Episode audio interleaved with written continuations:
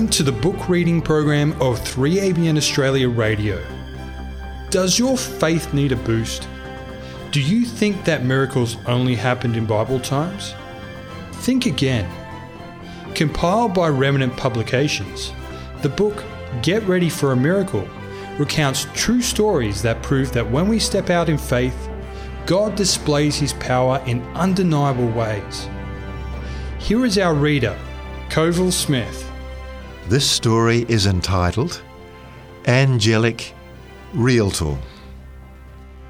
Romans chapter 8, verse 28 says, We know that all things work together for good to those who love God, to those who are the called according to his purpose. Are you from around here? This unexpected question, directed at my roommate, his facial structure and dark hair prompts many such questions, made us turn around to see who was speaking. An elderly woman stood there smiling. Elijah answered for my roommate, who was just starting to learn the language. No, he said, and proceeded to tell the woman where each of us was from. Are you looking to rent a place? she asked. It was an appropriate question, since we, Elijah and Beth, my roommate and I, were standing outside a real estate office in the hopes to find precisely that for my roommate and me. Yes, Elijah answered. Well, I have an apartment to rent. I have to catch a flight tomorrow to my hometown in another part of the country, but if you want, you can look at it now and we can take care of everything tonight. We agreed hesitantly and began following her to the apartment. It was already about 7 pm and the sun was setting. Either this is from God or it's a waste of time, I remarked to Elijah. Already, three weeks into our apartment hunting, we had encountered numerous complications and difficulties. With this owner leaving tomorrow, what were our chances? Yet the impression was there, so we went with it. We entered the apartment and had a look around. We liked it. It was in a good location and had the space we needed. Therefore, we sat down in the well furnished living room and began negotiations. How can we complete this deal if you leave tomorrow? we asked the owner.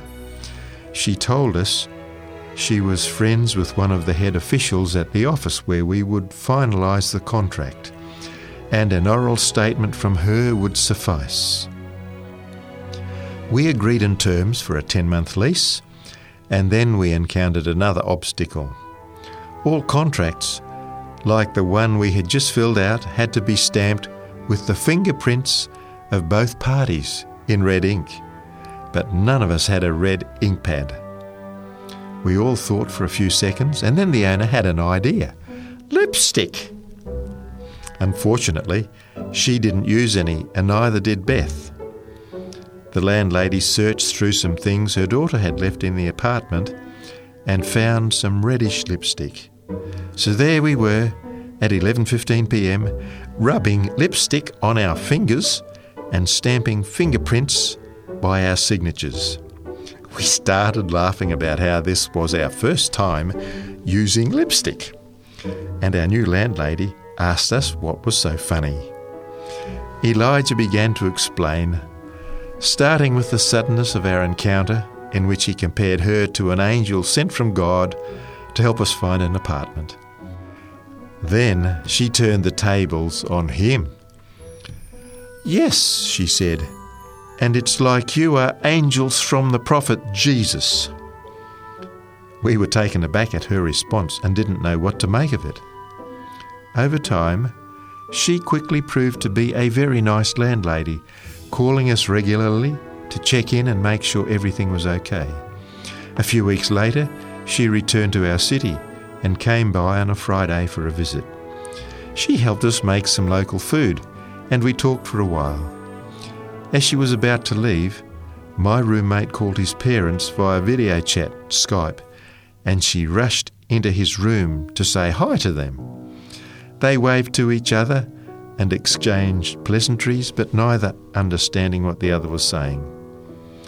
She was so happy to be able to meet his parents that I told her she could come by on Sunday morning when I usually talk with my family and she could meet them. She was very pleased. The next Sunday, using a somewhat unreliable internet connection, she was very happy to meet my parents and talk with them for a bit while I interpreted. As we were talking, all of a sudden, she leaned over to me and whispered, Don't tell anyone, but I have a desire to follow Jesus. Her words echoed in my brain as I finished talking to my mum. When I got a chance, I took my roommate aside and told him what she had said.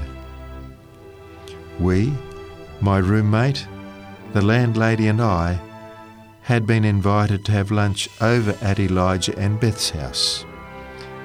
At our first opportunity, my roommate and I excitedly shared our landlady's words with the couple. Later, as we ate lunch together, our landlady actually steered the conversation toward religious topics and eventually to her secret desire to follow Jesus. She also confided that her husband was seeking to know more about Jesus and to follow him too. Before she left that afternoon, we gave her a copy of Genesis, Exodus, and the New Testament in her language. Since then, we have had more conversations about spiritual matters, and she has asked us many questions about how followers of Jesus pray, among other things. Praise the Lord with us for his work in our landlady's life. Pray with us that he will protect and guide this precious couple into a deeper relationship with him. A reflection associated with this story comes from the Acts of the Apostles, page 109. An angel guided Philip to the one who was seeking for light and who was ready to receive the gospel.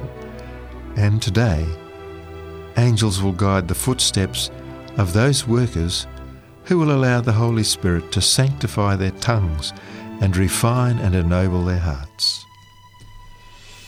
Angelic Realtor was written by Josiah Miller of Adventist Frontier Missions.